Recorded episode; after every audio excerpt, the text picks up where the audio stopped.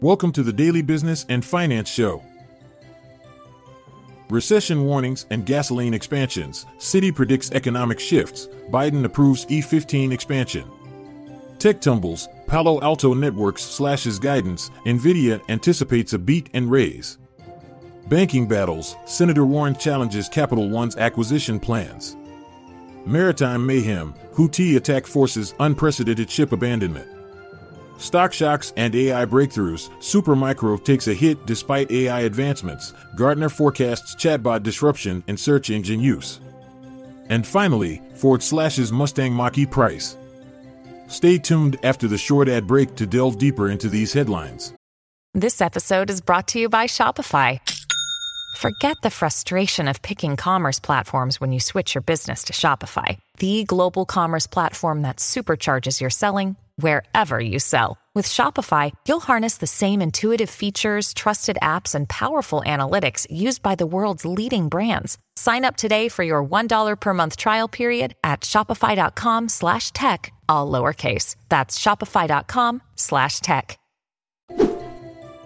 Economists from Citi put forth the argument that contrary to the widespread belief of a soft or non-existent landing, the U.S. economy is in fact on course for a hard landing. They point to increasing inflation, falling retail sales, and a decrease in manufacturing production as signs of this. The first rate cut by the Federal Reserve is predicted by Citi to occur in June, which aligns with an expected onset of recession. In related news, there has been a drop in 10 year Treasury yield to 4.28%. The administration led by President Biden intends to authorize the sales of E15, a type of gasoline with increased ethanol blends, all year round starting from 2025. This decision comes in response to a request made by governors from the Midwest.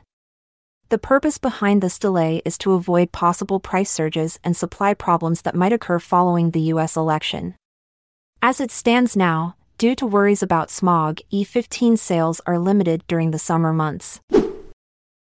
Shares of Palo Alto Networks experienced a drop of over 12% in after hours trading following the cybersecurity company's decision to lower its revenue and billings forecast for the full year, citing a softer market.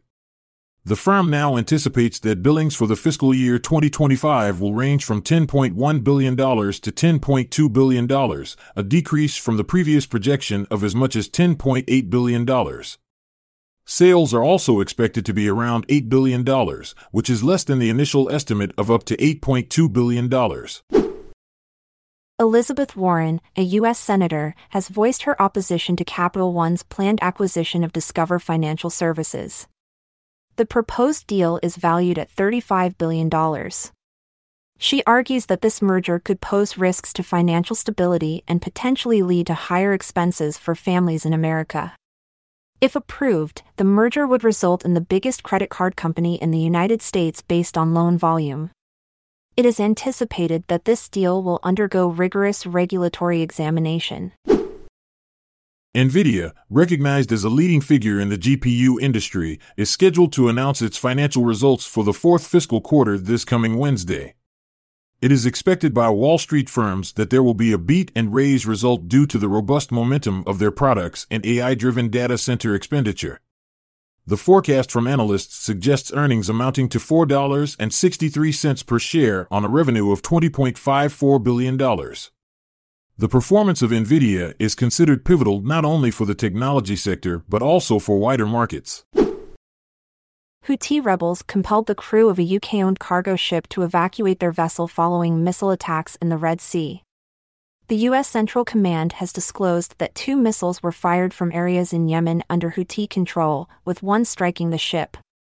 Despite assertions of sinking the ship and aiming at American aircraft and vessels, these claims have yet to be verified by Western authorities. In retaliation, a naval operation has been launched by the European Union to safeguard vessels in the Red Sea, while self defense strikes against Houthis have been carried out by the U.S. These assaults are leading to shipping detours and escalating costs. Shares in Supermicro Computer experienced a 12% decrease, even with the expansion of its AI solutions and an increased price target from Rosenblatt. The firm's latest servers, which utilize NVIDIA GPUs, enhance AI response times and decision making at data creation points. This advancement removes the necessity to transmit data back to the cloud for processing. Analysts at Rosenblatt foresee substantial growth for Supermicro due to advancements in AI and the adoption of liquid cooling technology. Ford has announced significant price reductions on its 2023 Mustang Mach E electric vehicles, with cuts of up to $8,100. In addition to this, they are offering 0% financing for a period of 72 months and a cash incentive of $7,500 on leases. This strategic move comes in the wake of Tesla's temporary reduction of $1,000 on their Model Y SUVs. It is also noteworthy that this decision has been made at a time when Ford's electric vehicle sales are trailing behind those of competitors such as the Chevy Bolt. Predictions indicate a decline in search engine usage by 25% come 2026. This is attributed to the rising popularity of AI chatbots, such as Microsoft supported OpenAI's ChatGPT, which could potentially render traditional search engines obsolete. Despite Google's current market dominance with a share of 91.5%, these advancements may significantly affect its revenue stream.